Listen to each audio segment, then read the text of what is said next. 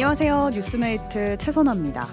12년 전 시작된 가습기 살균제 사건 아직 끝나지 않았다는 거 알고 계셨나요?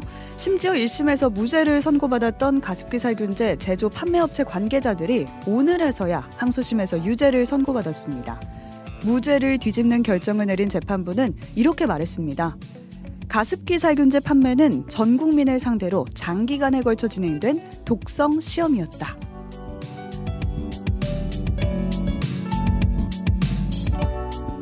업체들은 가습기 살균제를 상품화하기 전에 이미 위험성을 경고한 실험 보고서를 확인했지만 아무런 조치를 취하지 않고 유통을 했고요. 그 결과 누군가는 숨을 거두고 누군가는 폐질환과 천식을 얻은 채 평생을 살아가고 있습니다.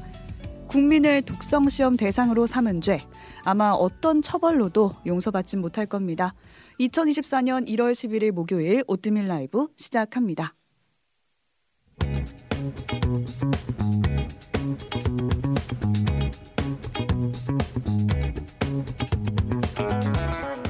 뉴스 나눠주실 분 신혜림 PD, 조석영 PD 나와 계세요. 안녕하세요. 뉴스 번역기 시리얼의 신혜림 PD입니다. 뉴스 앞방의 조상현 PD입니다. 네, 제가 가져온 오늘의 뉴스는 독성 실험 대상된 국민입니다. 네.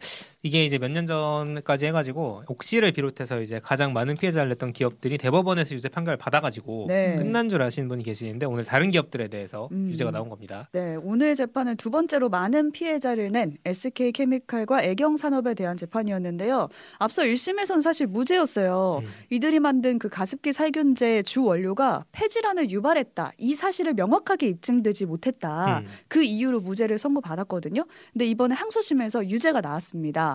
근데 그 이유도 살펴보니까 이 제품을 출시하기 전에 안전성 검사를 해보니 그 연구원들이 아 이거 위험하다, 음. 실험 더 필요하다 이렇게 경고한 보고서를 냈던 거예요. 그렇죠. 음. 그리고 그것도 확인을 했는데 위험성을 파악을 했는데도 아무런 조치 없이 이 제품을 출시했으니까 처벌이 불가피하다라는 그렇죠. 판결이었습니다.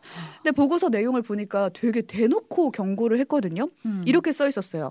향후 안전성 문제가 될 경우 매스컴의 대대적인 비판이 예상되고 기업 이미지가 실추할 수 있다. 이런 위험 부담을 안고서도 반드시 상품화해야 할 정도로 시장성이 큰 품목인지 재고할 아. 필요성이 있다. 음. 그러니까 돌려 돌려 말하긴 했지만 이거 하지 말란 얘기예요? 하지 말라는 네. 얘기예요. 근데 재판부는 어쨌든 홍지호 전 SK케미칼 대표 또 안용찬 전 애경산업 대표 등 기소된 관계자 13명에게 금고형을 내렸습니다. 음. 네, 그러니까 금고 4년형을 각각 받았는데 그쵸. 금고형이 노역을 강제할 수 있는 징역형과 달리 음. 노역이 강제가 되지 않는 걸 말합니다. 음. 네, 이렇게 금고 한 4년형이 떨어지니까 방청석에서는 음. 우는 분도 계셨고 그렇죠. 아니 유족 중에는 이 자리에 오고 싶어도 지금 인공호흡기 차고 맞아요. 있어서 못 오는 사람들도 있다. 근데 금고 4년형이 뭐냐. 음. 좀 찹찹하다. 이런 말씀을 하신 그렇죠. 분도 계셨습니다. 유죄인 게 의미가 있다라고 보실 수도 있지만 네. 고통이 계속되고 있다는 점. 어, 네. 유족들한테는 좀 미흡한 판결이겠지만 그래도 유죄라는 데 의의를 뒀습니다. 네. 서경 PD가 가져온 오늘의 뉴스도 네. 보겠습니다. 비트코인 주식처럼 거래입니다. 음. 코인이 이제 주식이 되느냐? 코인이 음. 주식이 되는 거예요? 아닙니다. 그거는. 아, 그건 아니고 ETF라는 펀드 상품이에요. 이게 쉽게 말하면 그렇게 만들어지는 건데 문제는 이거를 주식 거래소에서 사고 팔 수 있다. 음, 그렇기 네. 때문에 이게 큰 뉴스가 된 겁니다. 음, 그래서 비트코인도 많이 오르고 있고 관련 주식들도 막 다 오르고 있더라고요. 이 네. 소식 때문에 이게 비트코인 투자한 사람들한테는 굉장히 좋은 일인 거죠. 엄청 좋은 일인 거죠. 네. 투자하신 분들한테. 우리가 흔히 이제 코인 투자 너무 위험하다는 얘기 많이 하잖아요. 맞아요. 그게 이제 가격 변동이 되게 심하고 가격에 대한 구체적 근거가 없다. 음. 그거- 그게 주식이랑 다 르다. 이제 이런 건데 사실 코인 거래소 자체에 대한 불신도 있어요. 이게 사실 주식이나 펀드가 거래되는 한국 거래소, 미국의 뉴욕 증권 거래소, 음. 뭐 홍콩 거래소 이런 데랑 공식 이런 공식적인 데랑 달리 투자자 보호를 위한 장치들이 코인 거래소에 약간 미흡하지 않느냐 음. 라는 우려가 있었던 거죠. 그런데 이제 공식 거래소에 비트코인 가격이랑 연동된 펀드가 상장이 된다고 하니까 금융사, 투자사 이런 큰 돈들이 이제 코인에 간접적으로 유입되는 거 아닌가라는 음. 기대감이 상승하고 있습니다. 네, 벌써부터 뭐 얼마까지 오를까 이런 기사가 나오고 있던데 그 그렇죠. 그러면 그 가상화폐도 되게 종류가 여러 가지잖아요. 엄청 많죠. 음. 비트코인만 일단 되는 거예요? 네, 지금은 비트코인만 됩니다. 음. 음. 어, 비트코인은 사실 디지털 금이라는 비유가 있어요. 그러니까 맘대로 찍어낼 수 없이 총량이 정해져 있거든요. 음. 이제 그런 것 때문에 자산의 어떤 저장 수단이 되는 거 아니냐라는 주장이 있는 반면 다른 음. 쪽에서는 그게 말이 되냐는 주장도 있긴 한데 음. 어쨌든 이번에 미국의 증권거래위원회에서는 대해서는 인정하기로 한 거고요. 네. 사실 미국에서는 이게 인정이 됐는데 우리나라에는 아직 가상자산에 대한 정확한 규정이 없어요. 우리나라에는 그래가지고 뭐 한국에서 이게 현실화 될 것인가 음. 이건 아직 먼 얘기고 다만 이제 미국에 있는 것도 우리도 거래는 할 수 있으니까 음. 이제 그래서 네. 많이들 관심을 보이고 있습니다. 그러니까 저는 근데 한편으로 뭐 아까 디지털 금 같다라는 그렇죠. 얘기도 했지만 비트코인이라는 게 사실 중앙은행이 모든 걸 막 통제하는 이런 제도권 그렇죠. 금융이 있는데 그걸 저항하는 어떤 화폐 수단으로 음. 발명됐다고 해서 사실 그런 측면 때문에 관심을 조금 두고 있었는데 그게 블록체인 기술의 네. 의미였죠. 근데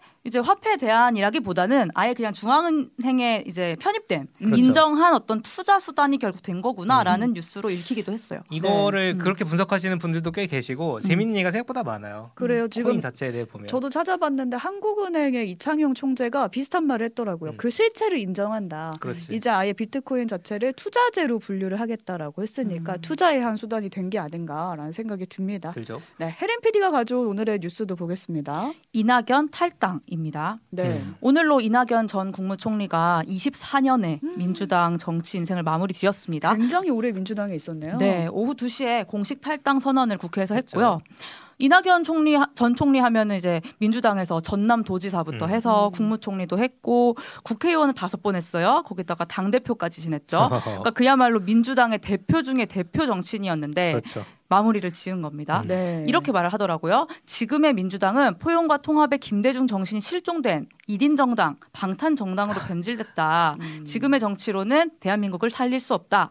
그래서 혐오와 증오의 양당제를 끝내고 타협과 조정의 다당제를 시작해야 한다. 이렇게 말을 했어요. 그러니까 네. 탈당을 하고 양당 독점 구도를 깨는 신당을 창당하겠다. 음. 이렇게 공식화를 한 겁니다. 네. 민주당 정치인들은 일제히 이, 이낙연 본인이 통합이 아니라 분열의 길을 가고 어. 있다고 이렇게 바- 비판을 계속하고 있고요. 그 이제 탈당 이제 선언을 하기 전 오전에 129명의 민주당 정치인들 의원들이 그러니까 129명이면은 거의 79%의 아주 많은 민주당 의원이죠. 그들이 다 성명을 같이 내서 당당 차- 탈당과 신당 창당에 지금 무- 명분이 없다. 그렇죠. 지금까지 쌓아온 모든 것을 무너뜨릴 것이다 하면서 철회를 호소를 했어요. 아, 이 당일 오전까지요. 네. 오늘 오전이죠. 네, 그치만 소용이 없었던 그렇죠. 거죠. 조금 전에 CBS 한판 승부 방송에서 이낙연 전 대표 이런 얘기를 했습니다. 지난 2년간 내가 당에 서 있을 땅이 한 뼘도 안 됐다. 음. 그러니까 민주당에서 자기 역할이 다 했다고 생각을 하는 것 같아요. 네, 네. 그런 것 같아요. 지금 국민의힘 민주당 두 거대 양당에서 탈당, 신당, 창당 이 바람이 정말 세게 불고 있거든요. 이거 관련해서 정치 탐구 생활에 정치 일타에 대한 일타가 자세한 설명 드릴 테니까요. 한번 들어보시고요. 여기까지 오늘 본 뉴스들 살펴봤습니다. 신혜림 PD, 조석영 PD 수고하셨습니다. 감사합니다.